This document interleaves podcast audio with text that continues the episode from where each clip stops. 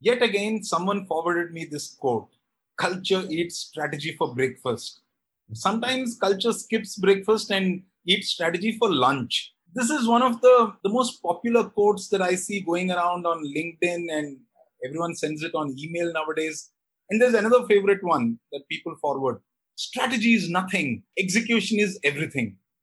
It pains me to hear these statements, not just because I'm a firm believer in strategy, but because it shows a lack of understanding of all three culture, strategy, and execution.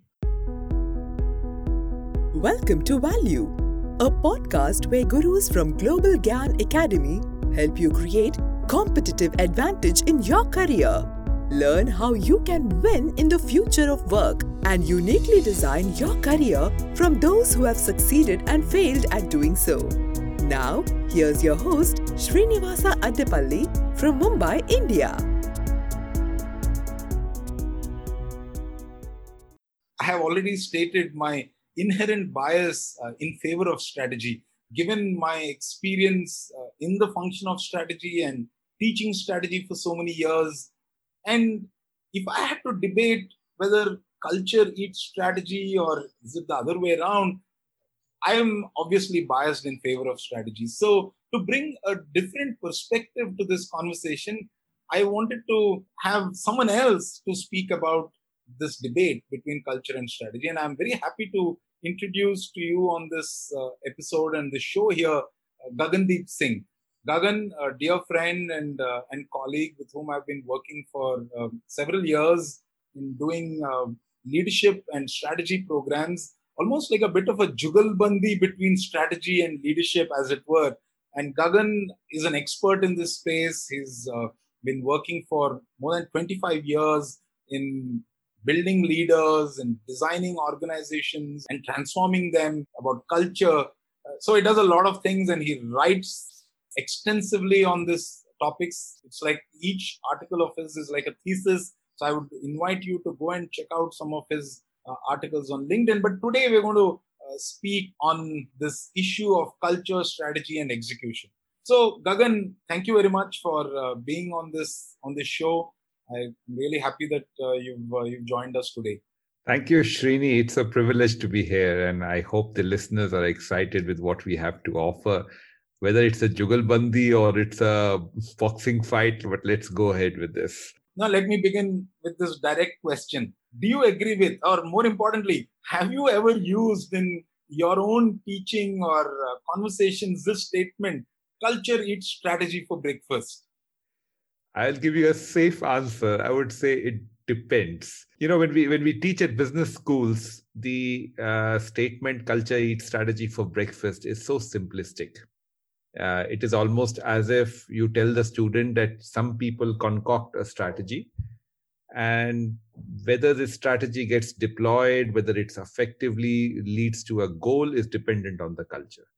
So it's almost as if strategy and culture are two different entities per se, and one guides the other. And that's a very simplistic understanding that strategy eats culture or culture eats strategy for breakfast. Because I think what one is oversimplifying is that culture comes second, strategy comes first. My invitation to the listeners here would be to look at the interactivity between strategy and culture. And so, therefore, if one wants to look at interactivity, then the hypothesis is that do strategists, the way they define strategy, are they influenced by culture? And people who work with culture, are they impacted by how strategy is formulated? So that gets me back to the answer that I gave. It depends on whether culture actually eats strategy for breakfast, etc.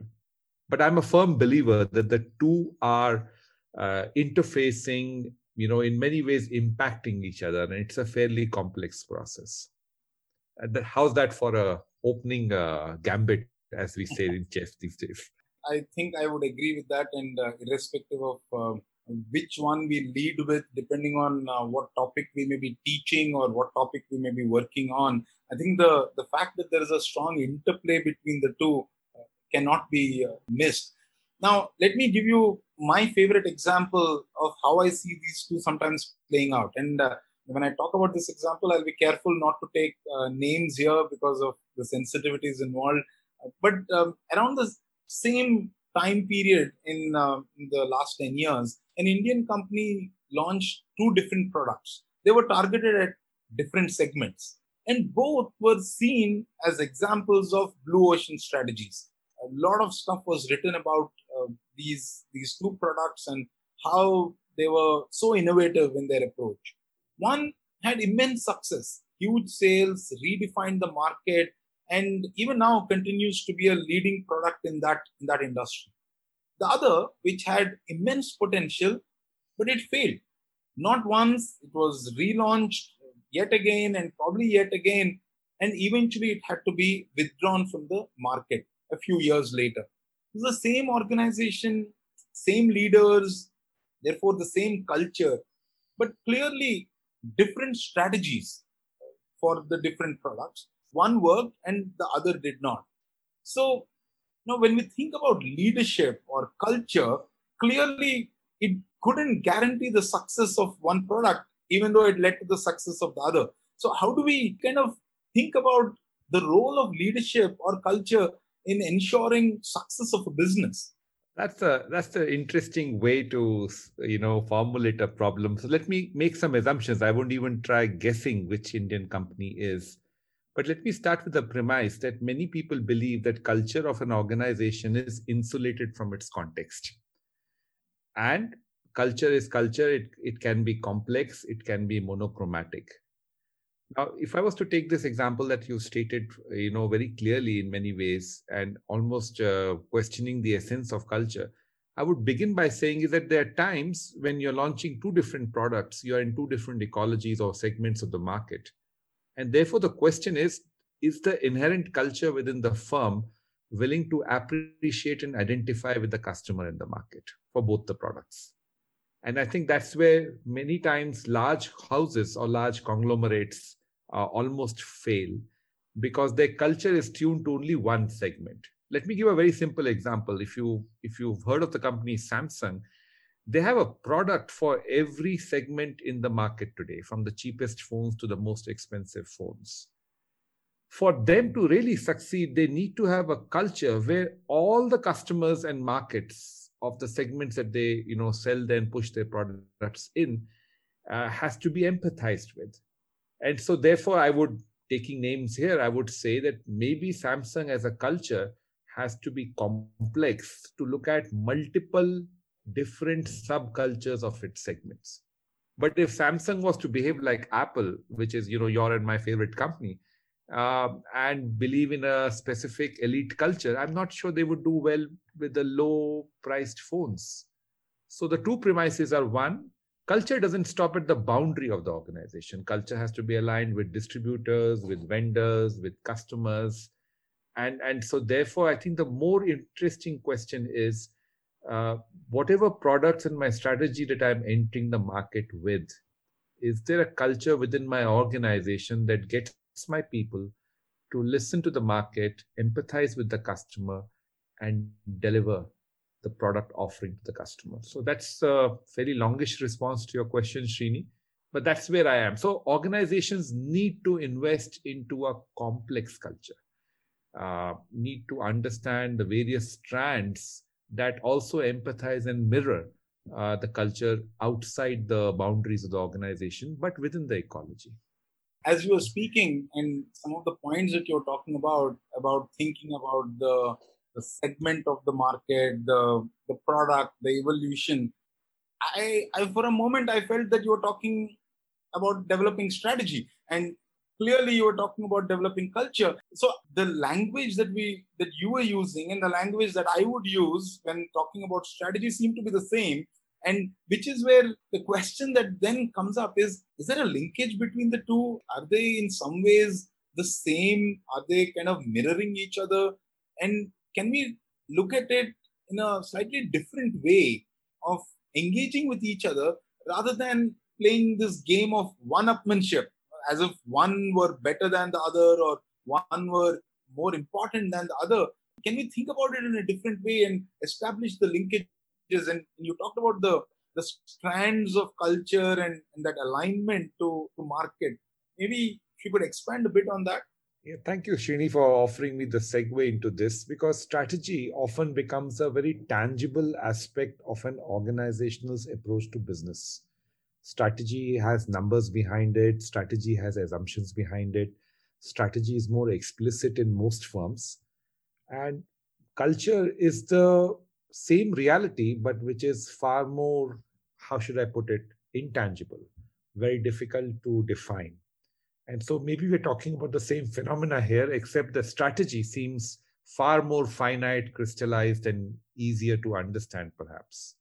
So, one of the things, at least, that I try and do is to deconstruct culture and make it much easier to define, to identify with, to appreciate, and more importantly, to redesign or recalibrate. And so, therefore, the strands of culture are, and I think there's so much research today, and I'm influenced by so many thinkers, which talk about how culture today is a interesting intertwining of four or five key strands. Uh, one strand clearly is a strand of uh, what is called the clan culture or the familial culture, in which very many Indian firms identify with, where, where the leader becomes a father figure, the employee becomes a willing son or a dutiful son. Loyalty is the currency. And um, there's very clearly the culture is do what the boss asks you to do. And so that's one strand that we have inherited as a legacy of doing business and then comes a strand which I think the Anglo Saxon companies really worked with. They call it adhocracy. Ashok Malhotra, a colleague of mine, calls it uh, arena, but a culture where survival is of essence. And so the very same leader who was earlier a father figure has to now become a warrior. And you've got to stick to his guns and die with him or her or win the battle. And so the second strand, which looks at agility, for example, these are words being used agility, resilience, courage, passion, uh, execution, do it first kind of a stuff. It comes from a strand of an organizational DNA which has to learn to survive, to have a strategy. You know, having a strategy is a luxury if you're in an ecology where survival is very key. The third part of, of course, and both of us being coming from IIM, I think we are taught about how to look at an organization as a machine or a clockwork. So have clear throughputs, processes, procedures, templates, roles, structures, boundaries, efficiencies, yields, etc.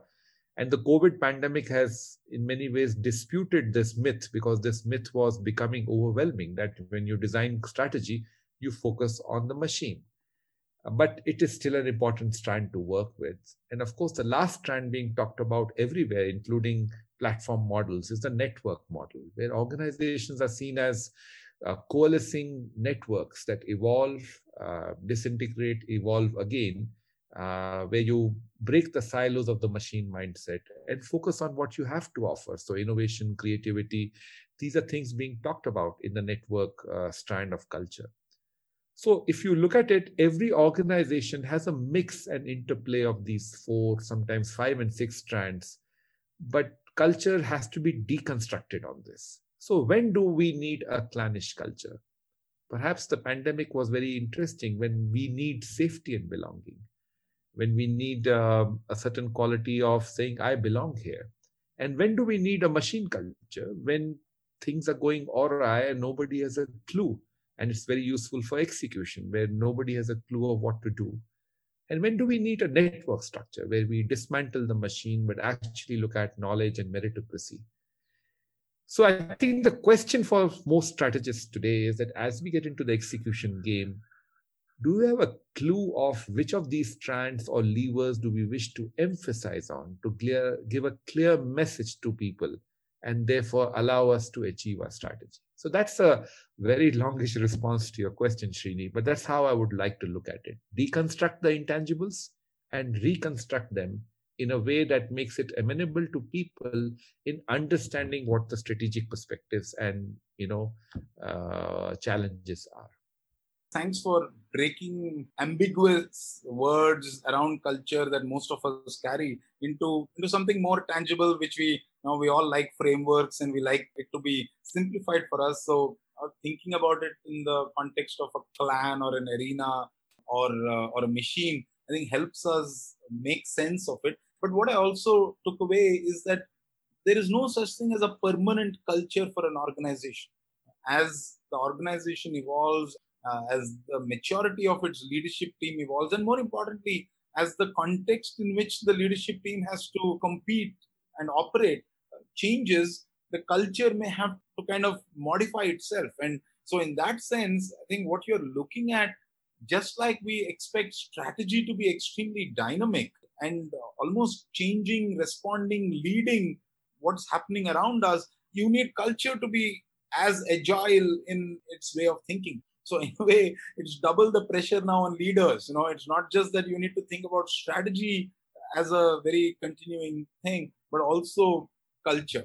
No, I, I agree, and I think I have, uh, for example, some um, you know trouble in aligning with Ashok, who's written this uh, framework called Hume, which I referred to, because I firmly believe as leaders we need to design and co-create culture, change it, transform it, and make it aligned to the context that we are in.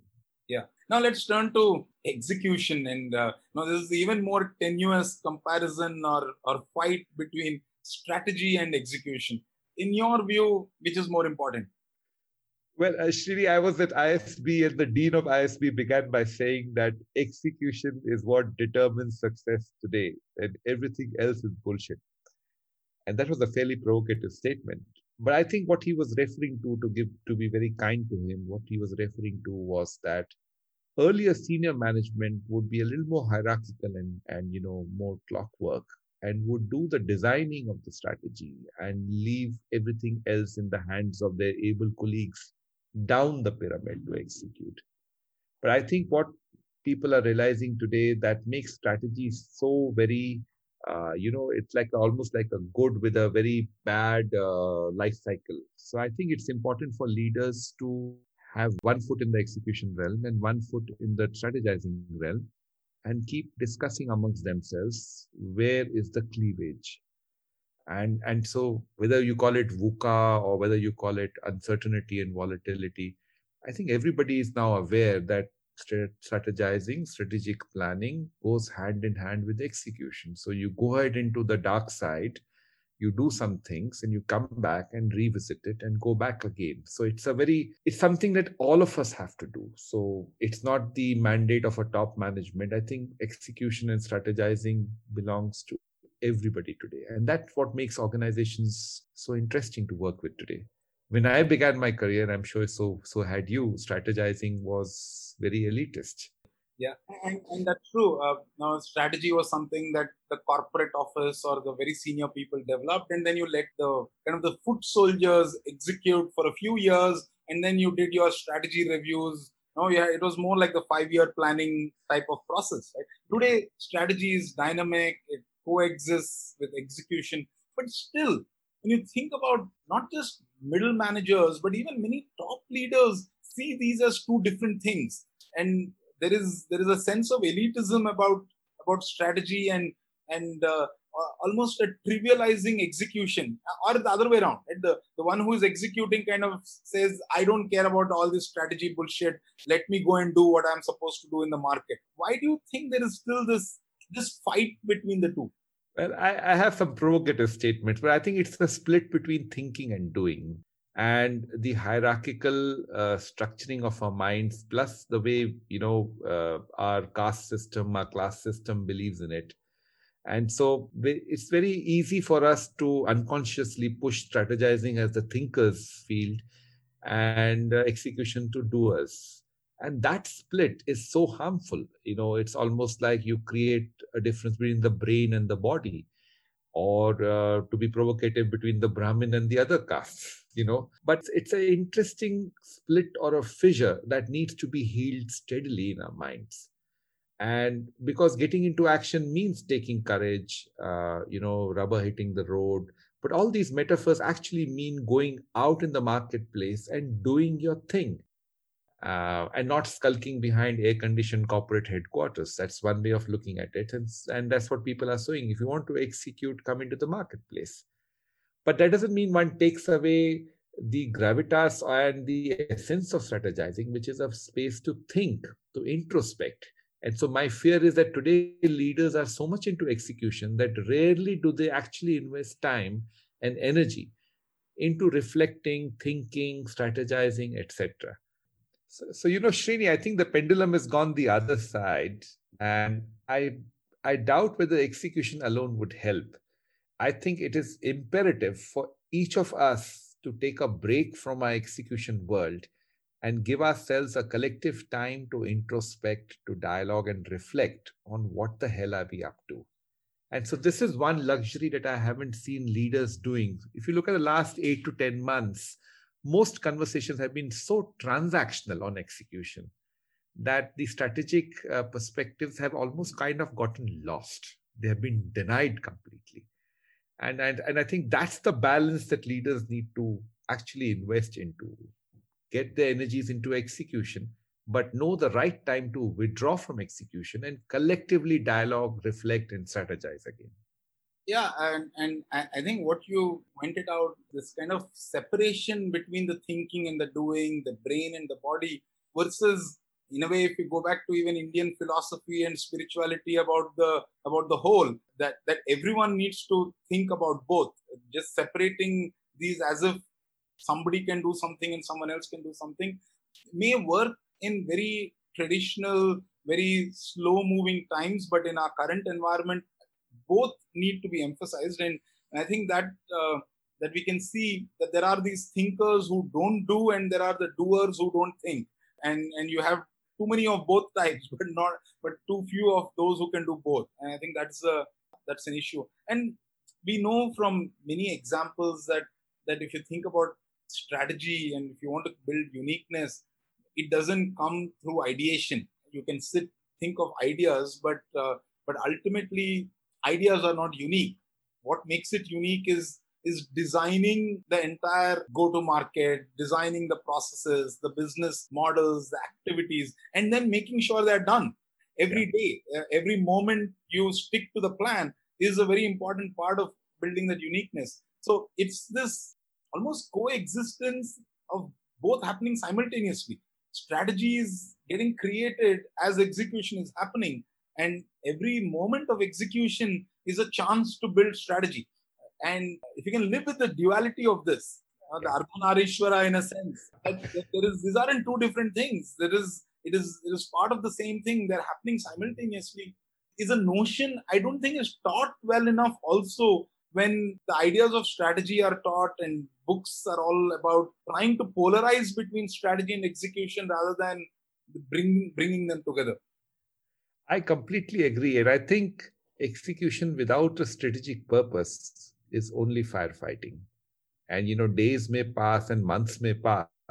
People would be carrying fatigue with execution. But if you don't have a purpose and a strategic purpose behind your execution, you're just creating tiredness and fatigue in the system, almost deadening all energies in the system, and people would start leaving sooner or later. So I completely agree with the simultaneity and the duality of the two coexisting. Absolutely. Great. I wish we could keep talking. We will love to, and uh, we will find more occasions to keep talking like this. But uh, there you are, folks. Uh, don't caught up in these uh, silly quotes that look good on Instagram, but if you really want to build a successful business, you must know that you have to work on all, th- all three culture, strategy, and execution. Each of them on their own can give you an illusion of success, but that's mostly temporary. If you want to achieve sustainable long term success, a perfect alignment of all three culture, strategy, and execution, not just alignment, continuously changing and making sure they remain aligned is a must. Thank you, Gagan, uh, for Thank being on so this much, show. Really.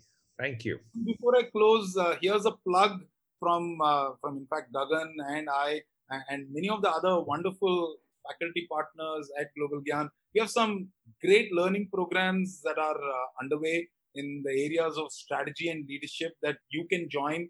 We have opened up many of our programs for people to, to just sign up on our website and join in. The links of some of these programs are available in the show notes or follow Global Gyan on LinkedIn and other social media to hear about all the the great programs that people like Gagan, Dr. Ashok Porwar, whom you've heard on this show before, and, and others are bringing to you.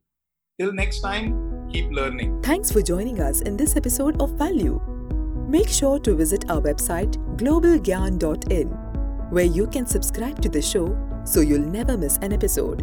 You can also download the Global Gyan app to access additional content, learning and mentoring by the gurus at Global Gyan. Do tune in to our next episode.